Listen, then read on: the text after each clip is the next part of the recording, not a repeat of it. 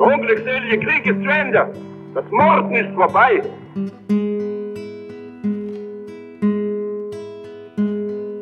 Alles für das Volk, alles durch das Volk. Das Alte und Morsche, die Monarchie ist zusammengebrochen. Kaiser hat abgedankt. Feinde des werktätigen Volkes. Unser Freund wird eine Arbeiterregierung bilden, der alle sozialistischen Parteien angehören werden. Es lebe das Neue, es lebe die Deutsche Republik.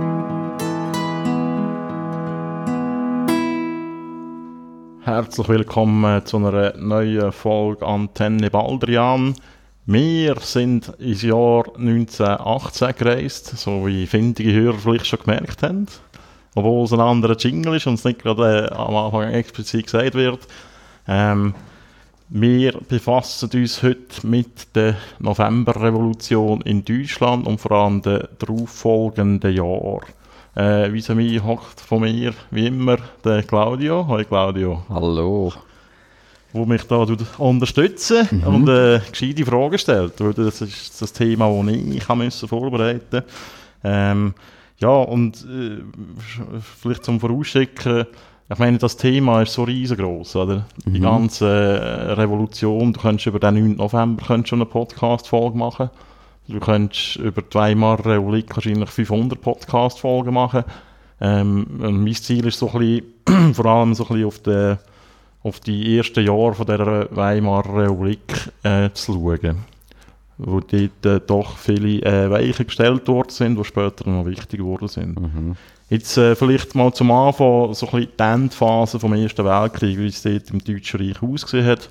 Ähm, so im Spätsommer, Herbst 1918 ähm, hat die oberste Heeresleitung, das ist eigentlich so das höchste Organ gewesen, damals im Deutschen Reich, neben dem Kaiser, ähm, langsam realisiert, dass der Krieg eigentlich nicht mehr zu gewinnen ist. Und das hat äh, auch zu dramatischen Szenen dort geführt unter diesen Generälen. Also da sind, offenbar sind da hohe Militär hemmungslose Tränen ausgebrochen, äh, wo sie das realisiert haben. Der Kaiser hat zu dieser Zeit äh, schon eine untergeordnete Rolle gespielt. Ähm, also, man geht, also man redet heutzutage eigentlich von einer äh, de facto Militärdiktatur, was das Deutsche Reich war in der Endphase vom Ersten Weltkrieg. Am 9. November, das ist ja ein wichtiges Datum in der deutschen Geschichte, hat es ein paar Ereignisse gegeben, mal schönere, mal weniger schöne. Ähm, ich glaube, bei der Revolution 1848, also beim Revolutionsversuch, ist ein, der Revolutionsführer hingerichtet worden am 9. November. Dann eben, die erste deutsche Revolution hat am 9. November stattgefunden. Ähm, die Reichspogromnacht äh, gegen die Juden, ähm, glaube ich, war 1938, die hat auch am 9. November stattgefunden. Und der Fall von der Berliner Mauer hat auch am 9. November stattgefunden. Das ist so das deutsche Datum. Und eben am 9. November am Morgen früh hat sich äh, der Kaiser, der Wilhelm II., ähm, äh, ins Ausland abgesetzt. Der ist auf Holland gegangen und hat dort äh, um Exil gebeten, also man ihm, äh, ihn dort aufnimmt. Ähm, das hat er auch geschafft. Ähm, äh, vielleicht zum das gerade vorwegnehmen, er ist auch dort gestorben, etwa 20 Jahre später. Ähm, Aber er hätte eigentlich unbehelligt leben oder? Ja, mehr unter Auflagen, ja. Mhm. Also er hat sich halt müssen politisch sich zurückhalten und so. Mhm. Äh, ja, aber das ist ihm eigentlich gewährt worden, das Exil. Das ist ja eigentlich so ein bisschen das Übliche, oder? So ja. gekrönte Häupter, die lässt man laufen eigentlich. Sollen mhm. eigentlich weggehen. ja, es hat dort, äh, vor dem 9. November hat sich so langsam so eine Revolution, revolutionäre Situation umgeschaukelt. Ähm, Ausschlaggebend ist vor allem der äh, Aufstand der Matrosen in Norddeutschland. Das war die deutsche Marine stationiert. Und die haben den äh, quasi äh, Vernichtungskrieg, wo äh, ein Selbstvernichtungskrieg geworden wäre, das haben sie nicht mehr mitmachen Also die Heeresleitung hat eigentlich weiterkämpfen aber äh, die Matrosen haben äh, gesehen, dass das äh, aussichtslos ist und ähm, haben sich dem Befehl verweigert. Und die Befehlsverweigerung, die, ähm, oder der, der Streik, die Meuterei, wie man das auch nennen die hat sich das ein wie ein Flächenbrand über das ganze Land ausbreitet. Überall es haben Arbeiter verstreiken, es haben sich so Arbeiter- und Soldatenräte überall gebildet, auch in Berlin. Es ist also so eine äh, ja, fast so eine Situation gewesen, wie auch in Russland, oder? Ähm, es, es, ist jetzt ein bisschen auf der Kippe gestanden, in welche Richtung das, das geht. Ähm, Im Bürgertum hat man auch eine sehr große Angst gehabt, dass, das, dass sich eigentlich Russland wiederholt, oder? Mit allen gewaltvollen Konsequenzen, die das dort hat. Und äh, an dem 9. November ist es so ein bisschen darum gegangen, wer ist da, äh, wo der Kaiser weg ist, so ein bisschen die Initiativen ergreift, wer ist da der Schneller, wer ist der Geschwinder. Ähm, und der Philipp Scheidemann, das ist eine Sozialdemokratie, äh, das ist ein Sozialdemokrat, der hat äh, der am 9. November quasi die Deutsche Republik ausgerufen. Da haben wir schon im Intro gehört, jetzt lassen wir noch seine Ausrufung äh, am Stück. Kaiser hat abgedankt. Er und seine Freunde sind verschwunden. Über die Jahre hat das Volk auf der ganzen Linie gesiegt. Prinz Max von Baden hat sein Reichskanzleramt dem Abgeordneten Ebert übergeben. Unser Freund wird eine Arbeiterregierung bilden, der alle sozialistischen Parteien angehören werden. Die neue Regierung darf nicht gestört werden in ihrer Arbeit für den Frieden, in der Sorge um Arbeit und Brot. Arbeiter und Soldaten, seid euch der geschichtlichen Bedeutung dieses Tages bewusst. Unerhörtes ist geschehen. Große und unübersehbare Arbeit steht uns bevor. Alles für das Volk, alles durch das Volk. Nichts darf geschehen, was der Arbeiterbewegung zu ohne ihre gereicht. Seid einig, treu und pflichtbewusst. Das Alte und Morsche, die Monarchie ist zusammengebrochen. Es lebe das Neue, es lebe die Deutsche Republik. Genau, also äh, das war der Zeitpunkt, wo ähm, die erste deutsche Demokratie ins Leben gerufen worden ist. Ähm, jetzt muss man wissen, dass äh, die Sozialdemokraten in Deutschland zu dieser Zeit extrem gespalten waren. Also die haben sich eigentlich im Krieg überworfen. Ähm, der Grund dafür ist die sogenannte Burgfriedenpolitik Ähm, so die gemäßigten Sozialdemokraten, die haben eigentlich äh, den Kriegskredit im Parlament zugestimmt. Gegen das sind viele Sozialdemokraten gewesen. Es ist zur Parteispaltung gekommen. Es hat eine Mehrheits-SPD und eine USPD, also eine unabhängige SPD, wo so ein bisschen der linke Flügel war. Ähm, aus der USPD ist auch der Spartakusbund, die Spartakusgruppe war, äh, hat sich gebildet. Das ist dann später die kommunistische Partei Deutschlands geworden, die äh, zu Weimarer Zeiten ziemlich stark war. Mit, mit ja grossen Posterboys und Postergirls. Genau, ja. Karl Liebknecht und Rosa Luxemburg, die sind äh, dort die Hauptprotagonisten gewesen. Der Karl Liebknecht hat ja auch probiert noch ähm, einen, äh, einen kommunistischen Staat, also quasi ein Sowjetdeutschland auszurufen. Das ist aber gescheitert. Jetzt redet man doch auch so vom sogenannten Balkon, Balkonkrieg oder Balkon Balkonschlacht oder so. Balkonschlacht habe ich noch nie gehört. Um, oder der Balkonkrieg, glaube ich. Bin mir nicht ganz sicher. Also wer, wer zuerst auf dem Balkon ist und äh, Republik also ausruft, oder was? Oder ja, weil der Karl Liebknecht an dem 9. November eben an einem anderen Balkon irgend einer ist, glaube ich, beim Reichstagsgebäude und einer, beim, ja. und einer beim Schloss. Ja. In dem Fall ist der Liebknecht, glaube ich, beim Schloss auf irgendeinem Balkon gestanden und hat auch die Republik ja. ausgerufen. Genau. Ähm, äh, wo bin ich jetzt? Eben, aber die, die Liebknecht-Gruppe, die hat sich da schon wieder so ein bisschen entfernt von dieser USPD, oder? Ähm, wir hätten äh, quasi die MSPD und USPD, die haben sich dann eigentlich geeinigt, dass, dass wir eben, äh, das, ist, das sind äh, immer noch so in Röten organisiert gewesen, aber es war der Plan, gewesen, dann mal irgendeinen Entscheid zu treffen, wie es eigentlich so weitergeht. Jetzt, ähm, eine wichtige Personalie hat auch am 9. November angefangen. Ähm, der Friedrich Ebert, der ist seit 1913 SPD-Chef und der ist am 9. November Chef von der Übergangsregierung geworden. Ähm, genau, und der Kaiser ist somit eigentlich entmachtet gewesen, ähm, fast schon offiziell abgedankt, hat er aber äh, offiziell erst 19 Tage später. Ähm, es ist halt dort auch so eine Situation gewesen, wo auch äh, Bürgerkrieg ähm, im Raum gestanden ist. Und der Friedrich Ebert, der hat mit dem neuen Chef von der obersten Heeresleitung, was immer noch gegeben hat, ähm, Grüner hat dem angeheißen, einen Pakt geschlossen. Die OHL hat äh, die Übergangsregierung anerkannt und im Gegenzug hat der Ebert äh, die militärische Befehlsgewalt von der OHL anerkannt. Ähm, das hat auch für sehr viel Kritik gesorgt, eben gerade von linker Seite, ähm, weil sich eben die Revolution vor allem gegen die OHL, wo äh, de facto äh, diktatorisch das Land regiert hat in den letzten Kriegsmonaten, ähm, gerichtet hat. Im, im Ebert sein Ziel war halt gewesen, äh, die Vermeidung von einem Bürgerkrieg, wie es eben in Russland mhm. einen gegeben hat.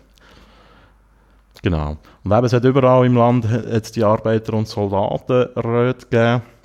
Ähm, dem, dem SPD und die USPD haben äh, eine Koalition gebildet. Ähm, das Verhältnis zu diesen Räten oder wie man mit denen weiterfahren das hat aber schon wieder für Spaltung gesorgt. Ähm, die MSPD hat sich auf den Standpunkt gestellt, dass äh, die Räte nur eine Übergangslösung für die Revolution sein können. Äh, sie, haben, sie haben schon gleich wollen, eben so eine parlamentarische Demokratie einführen. Und bei der USPD hat es doch auch noch Leute gehabt, die äh, mit der Einführung von einer Diktatur des Proletariats äh, nach sowjetischem Vorbild geliebäugelt haben. Genau. Ähm, dort haben auch Wirtschaftsinteressen eine grosse Rolle gespielt. Oder? Bei der SPD hat's halt, äh, sind viele der Überzeugung, dass so ein industrialisiertes Land wie Deutschland, also die Wirtschaft, die würde das nicht überleben, so einen radikalen Umbau. Es hat äh, im Dezember einen Rätekongress gegeben und auf dem ist mit klarer Mehrheit äh, beschlossen worden, dass Wahlen abgehalten werden. Das war so, so ein nationaler Rätekongress. Gewesen. Und äh, damit haben sich eigentlich die gemäßigten Linken vom Ebert durchgesetzt, dass der Weg Richtung Demokratie soll gehen und nicht eine äh, kommunistische Diktatur. Äh, der Spartakusbund hat sich dann eben auf den Entscheid hin äh, zur KPD umgewandelt, äh, nach bolschewistischem Vorbild. Dann ist am 19. Januar 19 ist, äh, eine Nationalversammlung gewählt worden, die eine neue Verfassung ausgearbeitet hat. Dort hat die MSPD 37,9% erzielt, äh, die USPD 7,6%, ähm, die liberale DDP 18,5% und das Zentrum, das ist so eine katholische Partei, äh, die es heute immer noch gibt, lustigerweise, die aber keine Bedeutung mehr hat, äh, die ist auf 19,7% gekommen. Also die Parteien, die sich äh, für eine Republik eine demokratische Republik ausgesprochen haben, die haben eine Dreiviertelmehrheit gehabt und so ist dem eigentlich nichts mehr im Weg gestanden, könnte man meinen, weil der Weg ja vom Volk legitimiert war. Das Parlament war eigentlich eine verfassungsgebende Versammlung, die man gewählt hat. Die, äh, die haben den Eber zum Reichspräsident gewählt und den Scheidemann zum ersten Regierungschef. Die Nationalversammlung hat am 2. Februar die Arbeit aufgenommen aber nicht in Berlin. Äh, dort hat man nämlich Übergriff befürchtet von revolutionären Gruppen, von rechts und von links. Es hat auch, äh, zu dem komme ich später noch ein bisschen vertieft, äh, rechte Freikorps gegeben, ehemalige Armeeangehörige vor allem, äh, wo quasi wieder wollen, den alten Zustand wiederherstellen, also die Monarchie oder mindestens äh, die Militärdiktatur und halt auf der linken Seite die, die den äh, Umbruch nach bolschewistischem Vorbild äh, angepeilt haben. Man ist eben, nicht in Berlin hat man das durchgeführt, die Verfassungsversammlung, sondern die ist auf Weimar gegangen, äh, im heutigen Thüringen. Ähm, hint, hint. Darum heisst es auch Weimarer Republik. Völlig überraschend. Weil sie echt dort erfunden worden ist. Man hat dort so in diesem äh, schönen Nationaltheater getagt. Das haben wir mal gesehen, wo wir waren. Mhm by the way. Hübsch. Äh, Goethe und Schiller vorher dran, oder? Ja. ja. Ja, die sind nämlich auch da gewesen. Der auch schon. Das weiß ich, ich nicht. Der auch schon dort vorgestanden. Das weiß ich nicht. Mhm. mhm. ähm, der, ein halbes Jahr später hat man schon die neue Verfassung verabschiedet. Ähm, unter anderem, was auch noch erwähnenswert ist, man hat dort äh, das erste Mal in Deutschland ein Frauenwahlrecht eingeführt. Da haben wir ja schon mal eine Folge darüber gemacht, dass ähm, wo wir auch gesehen haben, dass äh, das Frauenwahlrecht so nach dem Ersten Weltkrieg eigentlich so einen richtigen Aufschwung hat in Europa mit der Demokratisierung. Genau. Die Anfangszeit äh, von der Weimarer Republik war sehr bewegt. Gewesen. Ähm, es, es sind Jahre gekommen, wo sehr viel Gewalt geherrscht hat, sowohl von rechts und auch von links hat man versucht, den neuen Staat zu schwächen oder gar umzustürzen. Ähm, spannend ist, ich habe hier gelesen in einem Buch, dass ähm, Gewalt als politisches Mittel vor 1914 in Deutschland eigentlich nicht wirklich verbreitet war. Ähm, das hat sich dort radikal geändert. Also es sind ersten Leute umgebracht worden, eben Karl Liebknecht, äh, Rosa Luxemburg schon Anfang 1919, oder? Äh, von rechten Freikorps. Äh, 1922, glaube oder 23, das weiß ich nicht mehr sicher, ist der, der amtierende Außenminister, äh, konservative Jude, also deutscher Jude, der in einer konservativen Partei war, Walter Rathenau, auch von rechten Freikorps umgebracht worden. Mhm. Ähm, das, also wie man sich das heute so erklärt, wieso es so einen Wandel geht, ist halt echt, dass erstens mal sind sehr viele Waffen im Umlauf gewesen, wegen dem Krieg und halt auch äh, sehr viel, also sehr tiefe ideologische Gräben, oder? Man hat, der Staat äh, ist von vielen Seiten nicht akzeptiert worden, die Demokratie. Und ja, darum ist das Mittel von der Gewalt immer populärer geworden. Gut, sicher auch einfach so gesellschaftliche Verrohung, oder? Also gerade, mhm. oder wo vielleicht auch dann wieder zurückgekommen ist, mit diesen mit den Millionen von Männern, die da in diesen Schützengräben traumatisiert sind und irgendwie verkrüppelt heimgekommen sind. Genau. Ähm, Im März 1919 hat es zum Beispiel schon die sogenannten Märzkämpfe gegeben. Ähm, dort sind äh, über 1000 Menschen gestorben. Äh, in München ist zu dieser Zeit auch eine Räterepublik ausgerufen worden. Die hat wochenlang äh, die Stadt beherrscht und die ist auch blutig äh, niedergeschlagen worden. Irgendwie die Zentralregierung in Berlin oder in Weimar dort noch hat äh, 30'000 Mann aufgeboten. also Armee. Mhm. Äh, und es hat auch über 600 Tote gegeben dort. Ähm, was noch dazu ist, äh, sind halt die ganzen, also zu der ganzen innenpolitischen Unruhe, wie es weitergeht, was auch immer das wichtigste Thema war nach dem Krieg, ist halt, wie die Siegermächte mit dem besiegten Deutschen Reich umgehen. Ähm, Im Mai 19 sind so ein bisschen Details vom Versailler Vertrag äh, bekannt worden. Ähm, das war auch ein wichtiger Punkt drin, gewesen, dass äh, explizit festgehalten wurde, dass äh, Deutschland die alleinige Kriegsschuld trifft. Und das hat für Empörung gesorgt, aber auch natürlich die daraus Folgerung im Versailles Vertrag, dass Deutschland sehr viele Reparationen muss zahlen. Das ist zwar erst später konkretisiert worden, was das für ein Betrag ist, aber auch das hat für sehr viel ähm, Unruhe gesorgt in der Öffentlichkeit, und zwar von rechts bis links. Also man hat dort von einer Verewigung des Krieges geredet, und äh, von einer in der Menschheitsgeschichte einzigartigen Verknechtung.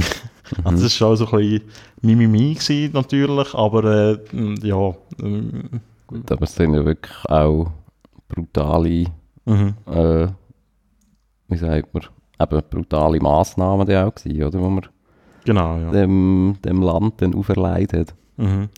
Ja, was, was dort halt so ein bisschen dazukommt, das habe ich auch gelesen, was ich noch spannend gefunden habe, ähm, der Krieg ist ja physisch nie wirklich in Deutschland gewesen, oder? Also in mhm. Deutschland ist nicht gekämpft worden, außer ganz am Schluss, wo da so ein bisschen Truppen ins Rheinland, ins Rheinland gekommen sind. Mhm. Ähm, also man geht auch heute davon aus, dass die Empörung so groß war, weil in der deutschen Bevölkerung selber so hm, die Ernsthaftigkeit von der Lage nicht so bewusst war, wie jetzt vielleicht in einem Franzos äh, oder in einem Nordfranzos zum Beispiel, wo das eigentlich vor der Haustür hatte. Oder? Wo, die, wo die Front einfach zweimal drüber rein. Genau, ja, oder eben Belgier oder so. Mhm. Genau. Dann, äh, eben, es ist so äh, verschiedene Putschversuche gekommen. Ähm, Im März 1920 hat äh, der sogenannte Kapp-Putsch stattgefunden. Das heisst so, weil er unter anderem von Wolfgang Kapp initiiert worden ist. Der war der Führer von der sogenannten Vaterlandspartei. Das war ein Putsch von rechts gewesen. und der ist auch unterstützt worden von äh, ehemaligen Vertrauten vom äh, General Ludendorff. Der war der Chef von der OHL im Ersten Weltkrieg. Äh, die haben auch das Ziel gehabt, die Wiedereinsetzung von der OHL als Regierung. Mhm. Es war also ein, ein Militärputsch, gewesen, kann man eigentlich sagen ähm, wo der Putsch angefangen hat, ähm, hat, äh, hat die Arbeiterschaft einen Generalstreik gegeben als Gegenmaßnahme. Ist, ist zu diesem Zeitpunkt eigentlich der Hindendorf, äh, der Hindenburg schon Reichspräsident? Reichspräsident? Ja. Hat das geheißen? Nein, das ist erst später gekommen. Zu dem, Spät ah, zu dem komme ich noch. Yes. Nein, Präsident war immer noch der Friedrich Eber. Gewesen. Also das wäre dann nicht, ja, nicht ein Putsch von ehemaligen Kollegen. Das ist ja eigentlich so, das, das ist das grosse Duo gewesen, oder? Ja, genau. Im Krieg, Hindenburg, Ludendorff. Genau, ja. Das sind auch, äh, äh, kann ich auch vorwegnehmen, so der Erfinder von der Drachtstoßlegende. Mhm. Ähm, das ist, ähm, man hat von äh, militärischer Seite in Umlauf gebracht, dass eigentlich die Linken geschuld sind, dass Deutschland den Krieg verloren hat, weil sie sich eben geweigert haben, weiterzukämpfen. Ähm, das ist äh, so als bewusste Fake News eigentlich heute, so wird das angeschaut weil auch diesen Militärleuten klar war, dass der Krieg eigentlich militärisch nicht mehr zu gewinnen ist. Oder? Mhm. Man hat es in den Linken in die Schuhe geschoben. Genau, beim Kapputsch bin ich gewesen, gell? Mhm. Ähm, der hätte können eben mit einem Generalstreik eigentlich äh, ausgehebelt werden. Aber auch dort äh, ist es wieder zu Toten gekommen. Man hat auf die, die Streikenden geschossen, Demonstranten. Und ja, das war alles sehr blutig. Gewesen. Auch bei den Märzkämpfen 1920 im Ruhr Ruhrgebiet ist es zu einem Generalstreik von linker Seite gekommen, der gegen den Staat gerichtet ist. Das ist immer so hin und her gegangen. Da haben sich 300'000 Arbeiter beteiligt. Es hat sich auch so eine, eine rote Ruhrarmee, hat sich die genannt, bildet. Die ist äh, bis zu 50'000 Mann stark gewesen. Also doch eine äh, respektable Größe. Die haben weite Teile von dem wirtschaftlich wichtigen Ruhrgebiet äh, besetzt und der Aufstand ist auch von der Regierung blutig niedergeschlagen worden.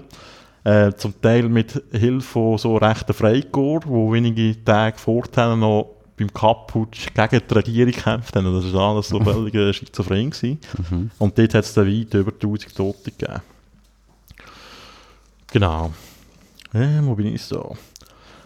Ja, also eben, man sieht, die Weimarer Republik die ist schon eigentlich ein Jahr nach ihrer Gründung so ein bisschen mit dem Rücken zur Wand gestanden, äh, permanenter Druck von links und rechts. Äh, das hat sich auch so ein bisschen in den äh, ersten regulären Reichstagswahlen im Juni 1920 gezeigt. Äh, der Wähleranteil von den Parteien von der Weimarer Koalition, wie wir sie genannt haben, von der liberalen DDP, MSDP und Zentrum, der ist insgesamt von 76 auf 43 Prozent zurückgegangen. Also das war äh, eine krachende Wahlniederlage. Gewesen. Zugunsten von wem? Politischer Ränder. Also, Aber jetzt nicht ganz klar, also auch zersplitterte Ränder. Auch. Genau, ja. Mhm. Ja, eben schon dort sind eigentlich so ein bisschen die weihbaren Verhältnisse entstanden, wie man es heute manchmal so ein bisschen bezeichnet, so die halt stark zersplitterte Parteienlandschaft was es dann halt wiederum schwierig macht, äh, tragfähige Regierung zu bilden. Äh, was zu den ganz politischen Unruhen kam, ist, ist auch die, äh, sind auch so wirtschaftliche Verwerfungen gewesen.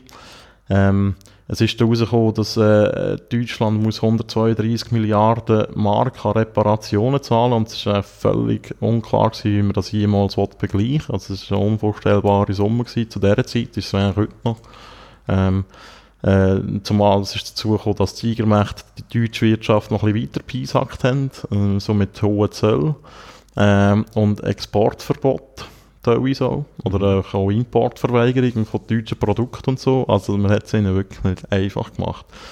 Äh, der Schuldenstand von der, vom Deutschen Reich ist während dem Krieg von 5 auf 140, 44 Milliarden äh, Mark angestiegen. Und das hat dann auch nicht äh, die Reparationsforderungen beinhaltet, mhm. die äh, erst 1922 so definitiv festgelegt worden sind. Mhm. Ja. Ähm, die politische Führung hat auf das mit einer massiven Geldentwertungspolitik reagiert. Das ist ja auch so ein Thema in der Weimarer Republik, die Hyperinflation. Ähm, lustigerweise hat das in den ersten Jahren zwischen 1919 und 1922 so dazu geführt, dass fast Vollbeschäftigung geherrscht hat in Deutschland während so ein die umliegenden Länder äh, also zu massiven Wirtschaftskrisen gekommen ist in dieser Zeit. Das wäre mhm. auch noch spannend. Aber, aber das ist der, der Preis dafür war die, die Hyperinflation. Ich habe hier ein paar Zahlen. äh, ich weiss, Zahlen sind immer ein bisschen langweilig, aber das ist äh, doch extrem spannend. Äh, es tut gut veranschaulichen, was das Problem ist. Also im Jahr 1920 sind die Lebenshaltungskosten gegenüber 1913 ums Achtfache gestiegen. äh, bis Januar 22 ums 20-fache, im Januar 23 schon ums 1120-fache. Im Juli 23 war der Faktor bei 376.512, im September 23 bei 15 Millionen und im, im Dezember, habe ich vorhin September gesagt oder Dezember? Bin mir nicht mehr sicher. Also im September sind es 15 Millionen gewesen und im Dezember 1,2 Milliarden. Also mal. Faktor. Faktor 1,2 Milliarden gegenüber 1913. das ist unvorstellbar. Also, das kann man sich gar nicht vorstellen. Wirklich. Also hat eigentlich faktisch wirklich keinen Wert mehr gehabt. Ja. Das hat halt, Reichsmark. Das hat halt, also so eine Inflation, das trifft halt vor allem in erster Linie, also wenn es um Geld geht, trifft es halt die, die Sparguthaben haben oder irgendwie Lebensversicherungen, Kapitalrente etc. Mhm. Und das ist halt dort vor allem so ein bisschen das Bildungsbürgertum gewesen, oder? Und das hat natürlich äh, die Schicht äh, massiv radikalisiert, oder? Weil die echt plötzlich äh, pleite sind. Wegen dieser mhm. massiven Inflation. Auch in die Unterschicht abgerutscht. genau, ja. Ja, ähm, was so ein weiteres, äh, was so eine weitere, was soll ich, wie soll ich sagen, so ein weiteres äh, entscheidendes Ereignis in dieser Weimarer Zeit ist die Besetzung vom Ruhrgebiet. Äh, die hat 1923 angefangen. Äh, das, Ruhr, eben das Ruhrgebiet, das ist äh, dort schon äh, das Industriezentrum von Deutschland, also ganze Bergbau und so, ist alles da gewesen, Kohle ist zumal sehr wichtig gewesen. Ähm, das ist alles da stattgefunden und französische und belgische Truppen haben das besetzt. Ähm, und das ist eigentlich so, im Nachhinein schaut man das als die grösste politische Krise von der Weimarer Republik an, mal abgesehen davon, vom Untergang von derselbigen. Mhm. Äh, das Motiv für die Besatzung war vordergründig, dass Deutschland äh, der Reparationslieferungen nicht rechtzeitig nachgekommen ist. Also die haben auch müssen Güter abgeben. Das war auch Teil von der Reparationsforderungen. Ähm, heute geht man so ein davon aus, dass Frankreich wollte verhindern dass sich Deutschland, Deutschland schnell wirtschaftlich kann erholen kann. Mhm. Dass immer so die Angst ist von der also das ist so die Angst von den Franzosen, die erholen sich jetzt da wieder und dann kommen sie wieder, oder? Was ja nicht ganz unbegründet mhm. ist, wenn man die Geschichte anschaut. Aber das ist ja auch so als Grenzgebiet eh immer eine mhm. recht äh, emotionsaufgeladene Sache gewesen, oder? Also zwischen Frankreich und Deutschland. Also halt einfach äh, eben das ganze Rheingebiet und eben äh, speziell dort dann auch äh, das Ruhr mhm. Ruhrgebiet. Ja, also, also es ja, ja unzählige Konflikte ja schon gegeben hat vorher, wo das immer wieder mal zur Debatte gestanden ist, oder? Genau, es ist ja ähm, auch Ziel der Franzosen gewesen, nach dem Krieg eigentlich, dass das Deutsche Reich äh, bis eigentlich zum Rhein nochmal nachgehen, also echt der ganze Teil links vom Rhein mhm. an Frankreich übergeht, mit dem haben sie sich nicht können durchsetzen aber es hat auch dort äh, so im Ruhrgebiet und im Rheinland hat es äh, auch deutsche Kräfte gegeben, die davon geträumt haben, eigentlich so einen unabhängigen Staat zu bilden, also einen Frankreich-freundlichen Staat. Also man hat sich eigentlich so lösen ähm, von dem deutschen Reich. Mhm. Ähm, das hat natürlich äh, das zusätzlich angeheizt, oder die Brisanz von dem Thema. Ähm, Im Rest vom Deutschen Reich, aber auch teilweise im Ruhrgebiet, ähm, hat die Besetzung zu einem Aufschwung von der nationalistischen Stimmung geführt. Ähm, es ist die sogenannte Politik vom passiven Widerstand eingeführt worden. Also man hat eigentlich so die Arbeiter dort äh, aufgefordert zu streiken. Ähm, Im Gegenzug hat man müssen, also hat die Regierung müssen in Berlin die Lohnausfälle zahlen. Und äh, das ist noch dazu gekommen, dass äh, die wichtigen Kohlenlieferungen aus dem Ruhrgebiet ausgeblieben sind. Ähm, der passive Widerstand ist im September 2023 beendet worden. Und wegen der eben, weil das äh, so eine teure Sache war, ist die Staatsschuld auf über eine Trillion Mark angewachsen. Trillion, das sind 100.000 Milliarden. Mm. genau. Äh, die Ruhrbesetzung äh, die ist 1924 beendet worden, auf Druck der Amerikaner. Die haben sich dort wieder so ein bisschen eingeschaltet in Europa, nachdem sie sich gerade direkt nach dem Krieg, mal abgesehen vom Versailles-Vertrag, eigentlich so wieder ein bisschen zurückgezogen haben. Also es ist immer so ein bisschen Das haben wir, glaube ich, auch schon mal beim Wilson haben wir das ein bisschen besprochen, eben, dass vor allem Frankreich immer einen harten Kurs gegenüber Deutschland fahren die Briten auch relativ hart, aber ein bisschen gemäßigter und die Amerikaner immer ein bisschen auf Bremse treten sind. Mhm. 1923, ich muss es erwähnen, äh, hat auch ein Ereignis stattgefunden, wo ein gewisser Adolf Hitler ins öffentliche Rampenlicht katapultiert hat. Am 8. November hat er nämlich wollen, sich in München an die Macht putschen. Lustigerweise hat, er sich dort, äh, hat sich der Putsch gegen äh, konservative Kräfte gerichtet. Und sein Traum war, äh, äh, Marsch auf Berlin nachher durchzuführen, mhm. nach, nachdem er München eingenommen hat. Das ist so ein bisschen nach dem Vorbild von Benito Mussolini in Italien gewesen, wo mit dem Marsch auf Rom ähm, die Macht also mhm. gerissen hat zu dieser Zeit in Italien. Äh, der Putsch ist nach einem Tag kläglich gescheitert. Der Hitler ist verhaftet worden und hat ins Gefängnis gehen, wo er äh, sein erfolgreichstes Buch geschrieben hat, nämlich Mein Kampf. Das Jahr 1923, das ist so ein bisschen äh, zentral in der Geschichte der Weimarer Republik, mit der ganzen Ruhrbesetzung, aber auch äh, mit diesen wirtschaftlichen Verwerfungen, eben die Hyperinflation, die wirklich halt das ganze Land durchgeschüttelt hat. Äh, da ist noch der Hitler-Putsch dazugekommen. Genau.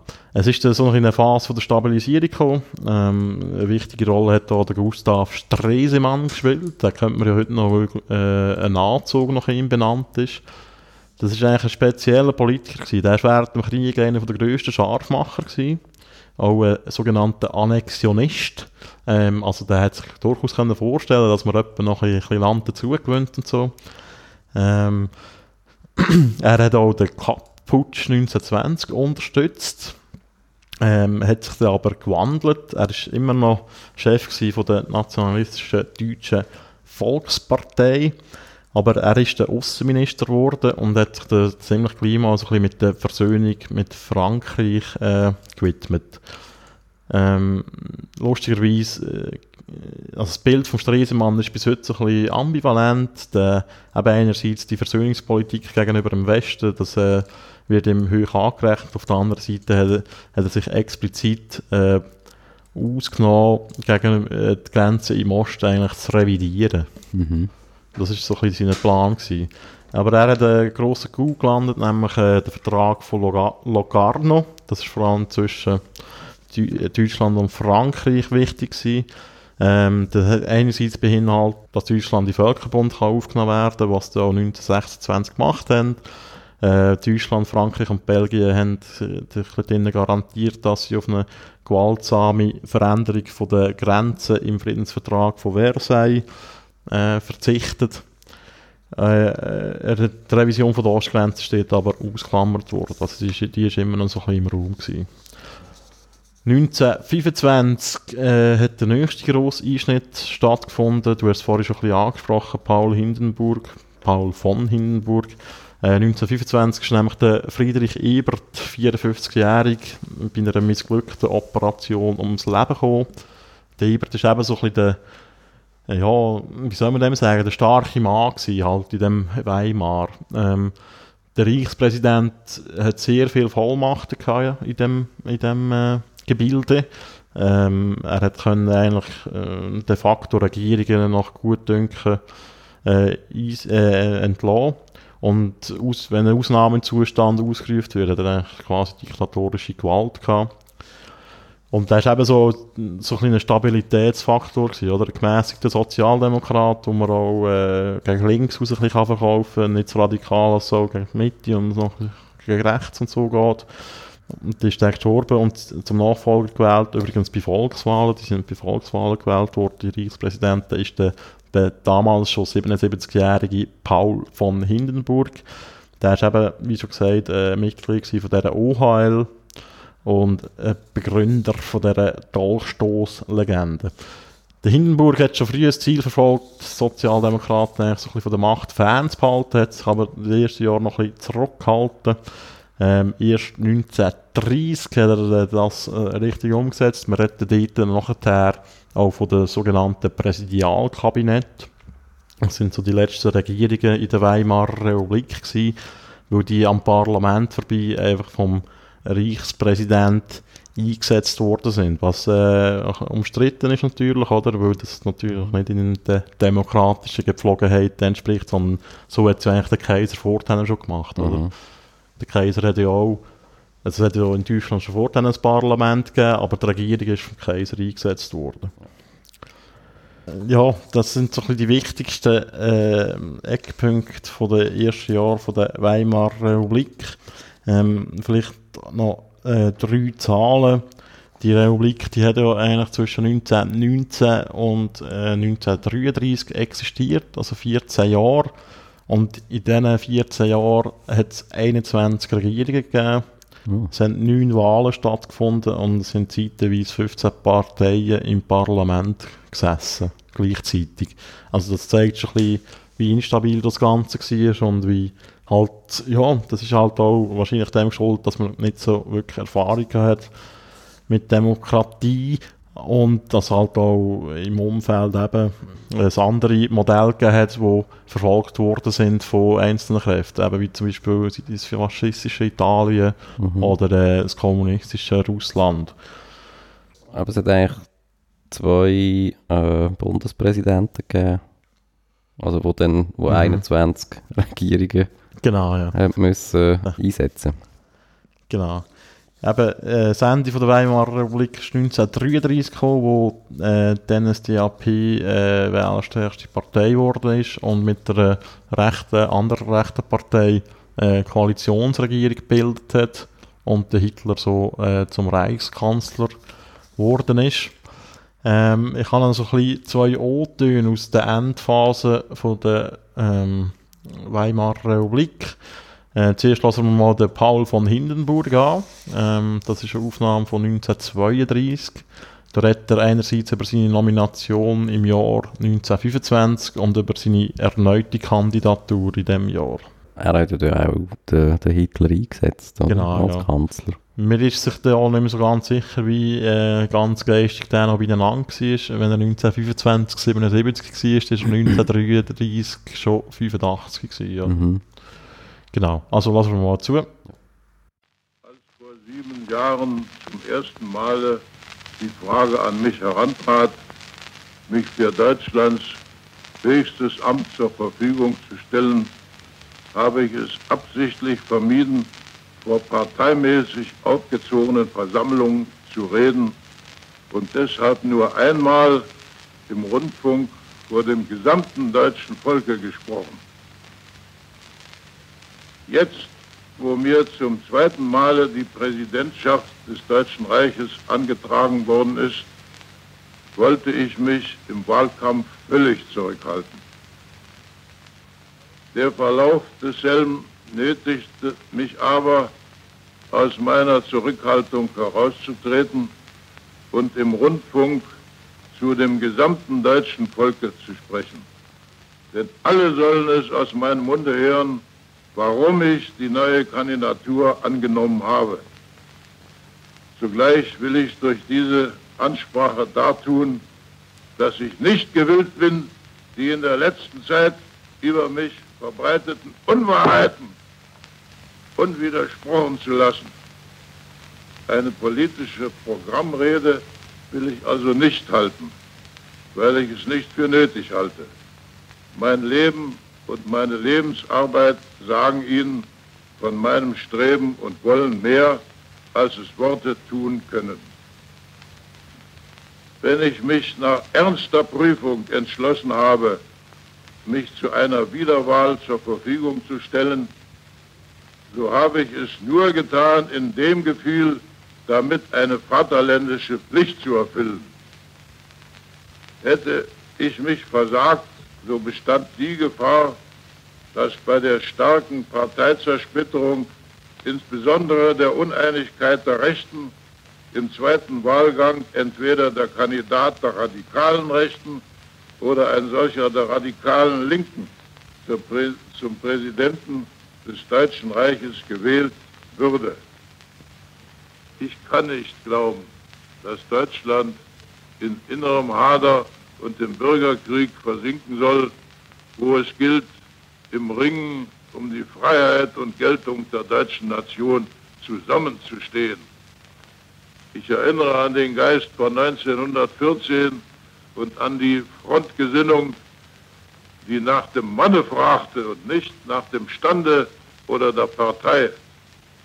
Wie einst im Kriege die Not des Vaterlandes alles Trennende aufhob und die Massen des Volkes gleich, ob sie der Arbeiterschaft, dem Landvolk oder dem Bürgertum angehörten, in gleicher Weise hingebungsvoll ihre Pflicht getan haben, so gebe ich die Hoffnung nicht auf, dass Deutschland sich zu einer neuen Einigkeit im Gedanken an das Vaterland zusammenfindet.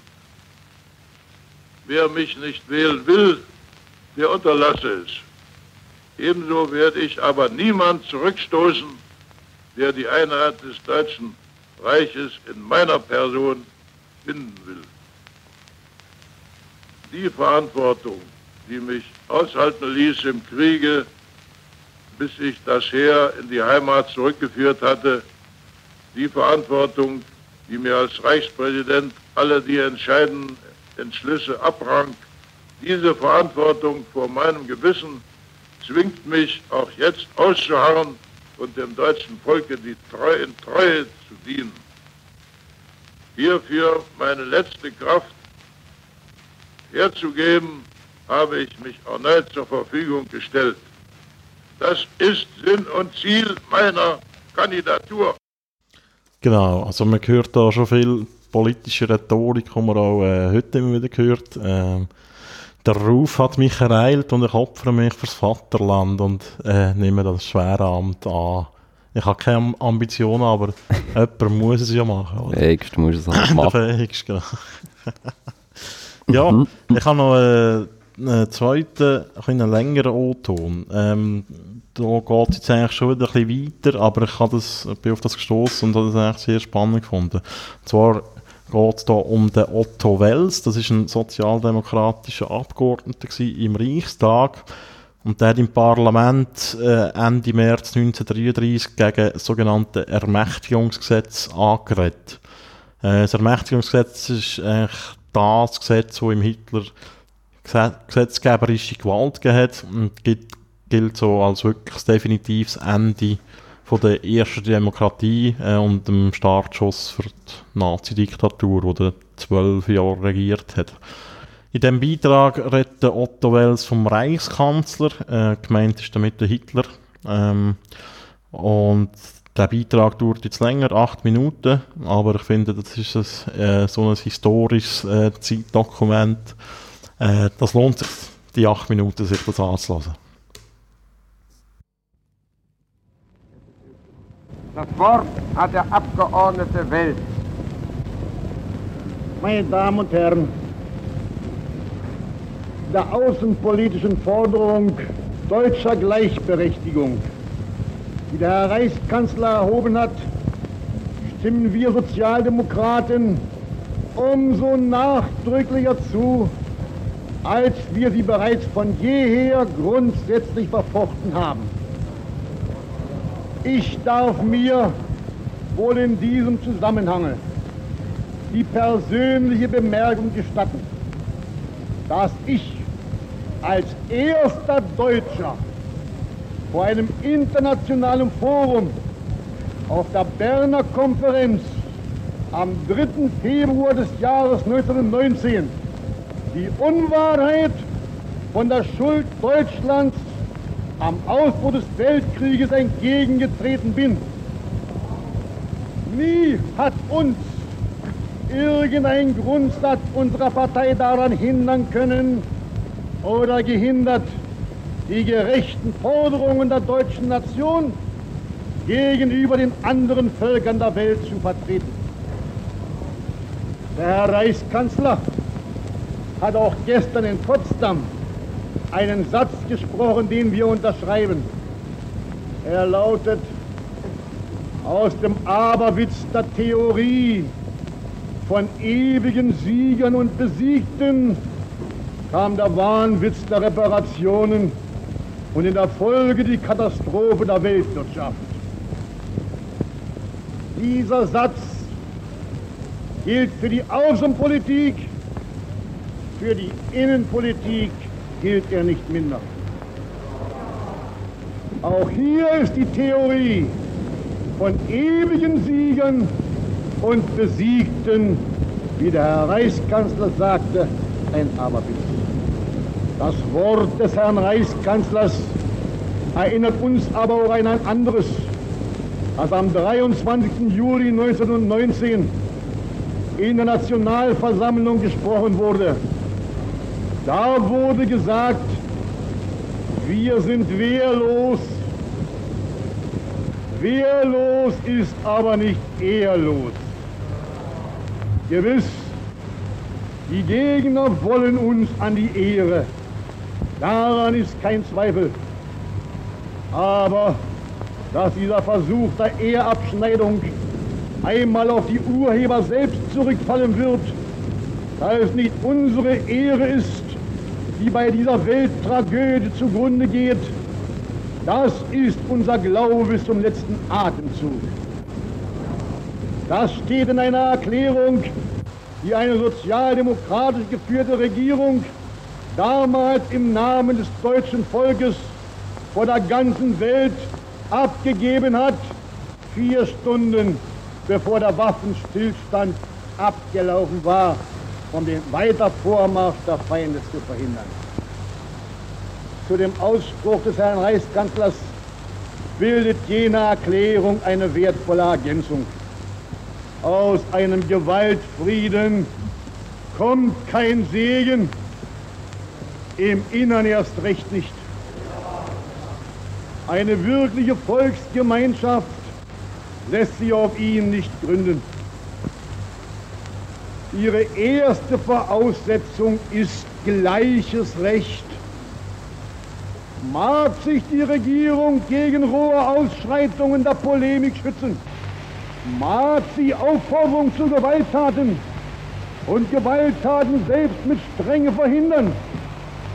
Das mag geschehen, wenn es nach allen Seiten gleichmäßig und unparteiisch geschieht und wenn man es unterlässt, besiegte Gegner zu behandeln, als seien sie vogelfrei. Freiheit und Leben kann man uns nehmen, die Ehre nicht.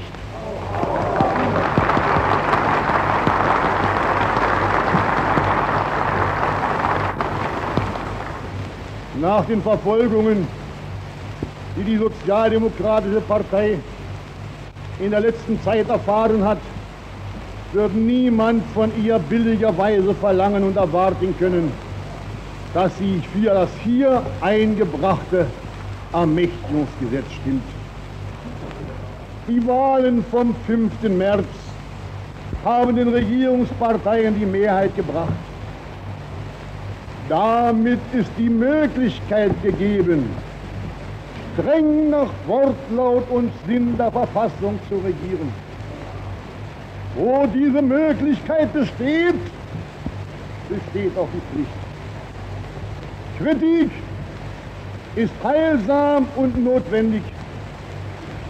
Niemals noch, seit es einen deutschen Reichstag gibt, ist die Kontrolle der öffentlichen Angelegenheiten durch die gewählten Vertreter des Volkes in solchem Maße ausgeschaltet worden, wie das jetzt geschieht und wie das durch das neue Ermächtigungsgesetz noch mehr geschehen soll.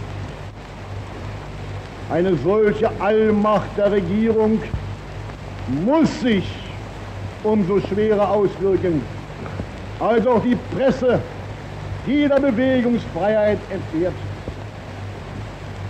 Meine Damen und Herren, die Zustände, die heute in Deutschland herrschen, werden vielfach in krassen Farben geschildert. Wie immer in solchen Fällen fehlt es auch nicht an Übertreibungen. Was meine Partei betrifft, erkläre ich hier, wir haben weder in Paris um Intervention gebeten, noch Millionen nach Prag verschoben, noch übertreibende Nachrichten ins Ausland gebracht solchen Übertreibungen entgegenzutreten, wäre leichter, wenn im Inland eine Berichterstattung möglich wäre, die Wahres vom Falschen scheidet. Noch besser wäre es, wenn wir mit gutem Gewissen bezeugen könnten, dass die volle Rechtssicherheit für alle wiederhergestellt sei. Diese Möglichkeit zu geben, das, meine Herren, liegt bei Ihnen. Die Herren von der Nationalsozialistischen Partei nennen die von ihnen entfesselte Bewegung eine nationale Revolution. Nicht eine nationalsozialistische. Das Verhältnis ihrer Revolution zum Sozialismus beschränkt sich bisher auf den Versuch, die sozialdemokratische Bewegung zu vernichten. Ja, soweit äh, Otto Wells. Ähm, wir wissen, wie es rausgekommen ist. Das Ermächtigungsgesetz ist angenommen worden. Nur die SPD hat gegen das gestimmt. Und die deutsche Diktatur, Nazi-Diktatur, ist Realität geworden. Ja, vielleicht noch so ein bisschen als Einschätzung von dem, der Weimarer Republik. Die gilt ja bis heute so als äh, Schreckgespenst in der deutschen politischen Debatten. Es werden immer wieder so Bezüge hergestellt dazu. Eben, es ist äh, die von Weimarer Verhältnis, wenn mal irgendetwas nicht so gut läuft. Mhm. Ähm, es wird immer wieder warnend an das Beispiel erinnert, an die gescheiterte Demokratie. Jetzt, ähm, ich finde historische Vergleiche eigentlich immer ein bisschen schwierig, weil sich Geschichte eigentlich bekanntermaßen nie eins zu eins wiederholt. Und die Vergleiche sind auch, äh, finde ich, äh, extrem übertrieben. Mhm. Ähm, aber ich hatte schon, schon vorhin angesprochen, oder die, die Verfassung, die hat auch Fehler drin gehabt. Ähm, der Reichspräsident war extrem mächtig. Gewesen. Der Ebert ist wegen dem auch der Rote Kaiser genannt worden. Ähm, ja, genau. Mhm. Das andere habe ich alles schon erzählt vorher, darum muss ich es nicht erzählen. Äh, was ich noch spannend fand, ist der erste O-Ton eigentlich da vom, äh, vom Hindenburg Mhm. Oder, ähm, also weil, schon nur mit Art und Weise, weil, eben, weil der halt äh, logisch auch durch seine eigene Biografie natürlich und ähm, ja, was er ja für eine Stellung hat in Deutschland irgend einfach so in einer Selbstverständlichkeit mhm. irgendwie auch dahin redet auch, auch ja, weil er weiß, was für eine, was für eine Rückhalt oder Position irgendwie er halt äh, hat oder hat in dem Reich. Ähm, also das finde ich auch so ein bisschen etwas vom Erstaunlichsten, eben, dass dann so eine Person halt auch noch, ähm, was sind das gewesen denn? Nach irgendwie sieben Jahren zum, zum Bundespräsident, also vom Volk eben gewählt worden, wie ist. Ja, wo halt irgendwie der gleich auch noch zeigt, also erstens sicher irgendwie, dass vielleicht gerade in dieser Situation nach dem Ersten Weltkrieg und mit diesen Kriegsschulden und mit sicher auch dem fehlenden Kompass auch, wo irgendwie das Land hat, dass halt schon irgendwo durch auch die ersten Anzeichen nach der Suche nach einem starken Mann war, oder? Ich meine, so der, eben Hindenburg ist ja schon während dem Ersten, oder noch vor dem Ersten Weltkrieg ja auch so eine vielleicht nebst dem Kaiser so eine, fast so eine Art Volksvaterfigur gewesen. Und ja, vielleicht ja auch noch die ganze, äh, eben so das Preußentum, das ist ja auch etwas, wo, wo vielfach angesprochen wird, wo glaube einfach schon auch voll so in der, äh, ja was sagt man so eine Art DNA von dem, von dem jungen deutschen Reich ja auch irgendwie war eben was ja die OHL für eine Stellung hat oder vielleicht auch was der Matrosenaufstand in Kiel, das ist ja eben das riesige Ereignis auch gewesen. Ich nehme an, das ist halt auch symbolisch einfach eine krasse Aktion gewesen irgendwie, wenn man eben sich eigentlich so eine Art gegen die Heeresleitung ja stellt und einfach einmal, äh, einfach einmal sagt, hey, es ist, es ist einfach genug. Also wir lassen das jetzt einfach nicht abmetzeln irgendwo in der Nordsee, weil es einfach keinen Sinn mehr macht also ja, wo ja irgendwie, das, das ist ja wirklich so eine gesellschaftliche Sache gewesen, ja auch in, eben in der, gerade in Preußen und dann auch in ganz Deutschland, oder also einfach auch so das Offiziersgehabe und äh, dass man ja dann auch als Offizier einfach irgendwie, also da hat man ja glaube ich die Uniform gar nie mehr abgezogen. Also das ist glaube ich auch so in der Freizeit, du bist ja einfach so, bist einfach Offizier gewesen. Vielleicht ist das ja wie viel, also auch fast ein bisschen schnell gegangen, oder, die ganze äh, Sache mit, ja eben, wir sind jetzt halt demokratisch und äh, pff, so eine Art, ja, schaut mal, mhm. mal, wenn ihr das irgendwie mit dem neuen Parteisystem hinbringt. Oder auch wenn jetzt irgendein Hindenburg eben über die Zersplitterung mit irgendwie, äh, wie viele Parteien so eine Art betrauert irgendwie. äh, ja, ist dann halt auch so, ein, so eine Sehnsucht nach klaren Verhältnissen. Oder? Ja, aber das, ich finde, das darf man auch nicht unterschätzen. Also ich meine, die Monarchie in Deutschland, die hätte durchaus auch Unterstützer gehabt. Also sonst mhm. hätte sie nicht können existieren, oder? Mhm. Wenn jetzt das ganze Volk äh, in Corpore gegen den Kaiser gewesen wäre oder gegen die Institutionen von dem Kaisertum. Darum, es hat eben, äh, das ist halt so ein bisschen, darum finde ich auch die Vergleiche immer so mega krass, weil also das Umfeld, wo das jetzt stattgefunden hat, ich meine, das ist eigentlich unvergleichbar, oder, nach dem Krieg. Mhm.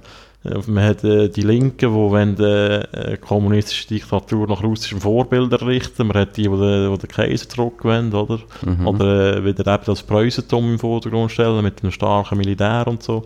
Und dass das äh, also eigentlich ist es erstaunlich, dass es so lange gehabt hat, oder? Weil ich glaube, oder, jetzt, wenn man es mit Russland vergleicht, ähm, Wahrscheinlich ist es schwieriger, äh, so eine äh, Revolution umzusetzen, wie es in Russland passiert ist, oder in der Radikalität. Aber die Konsolidierung ist dann wahrscheinlich einfacher, oder? Wenn du mal die, die Macht gewünscht, dann kannst du mit totaler Unterdrückung kannst du jeden Widerstand im Keim stecken wenn du dich für einen demokratischen Weg entscheidest, ist das schon viel schwieriger, oder? Eben, und dazu kommt natürlich auch äh, die, ich meine, die wirtschaftlichen Verwerfungen, das ist unvorstellbar, eben die, die Inflation, das sind eigentlich wirklich, das ist quasi wie eine Volksenteignung gewesen, oder? Das war eigentlich mhm. nichts mehr rum.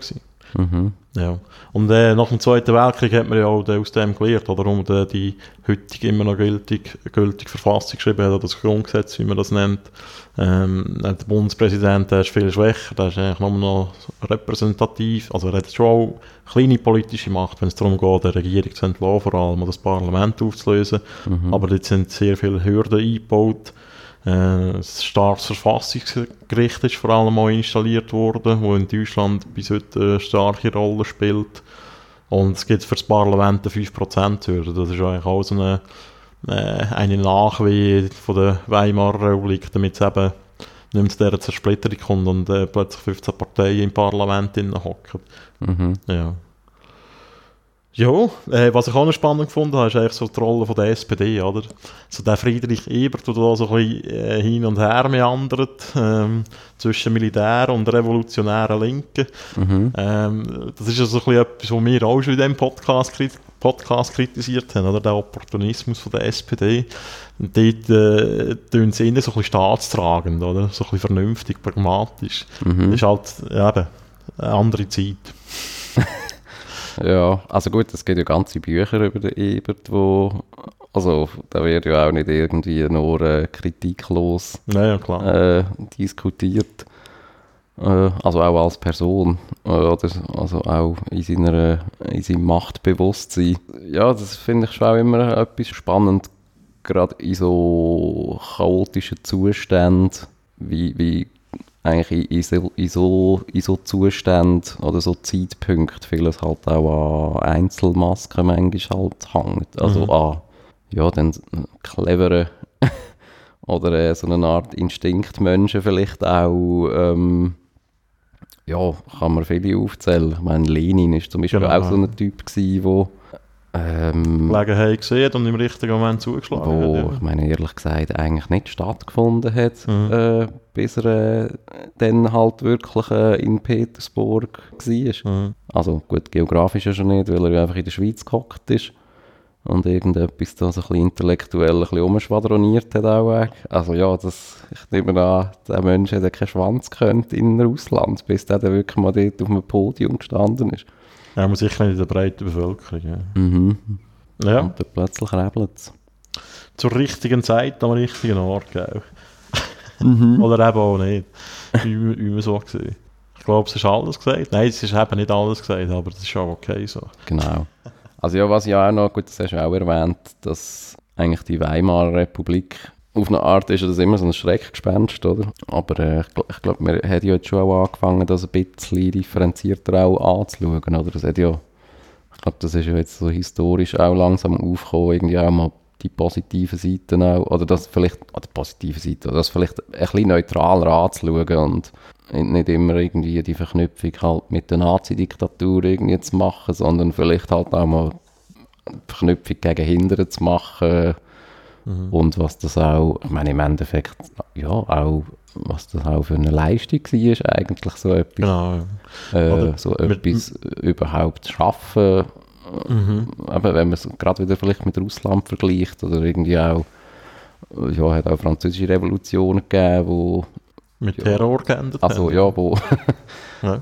wo nicht äh, so, sagen wir mal, besonnen irgendwie genau. gegangen sind. Auch wenn jetzt da, also klar, wir reden da immer noch von Tausenden von Toten natürlich, äh, so über die Jahre. Mhm. Aber gleich. Genau. Ähm, eben, man kommt ja immer mehr davon weg, so quasi der Determinismus oder die, die Zwangsläufigkeit, dass, dass, dass die Weimarer Republik müssen scheitern um mhm. in, in den, den Weg nehmen, den es genommen hat mit dem Dritten Reich und so. Von dem kommt man immer mehr weg. Und das ist mhm. wahrscheinlich auch äh, sinnvoll, ja.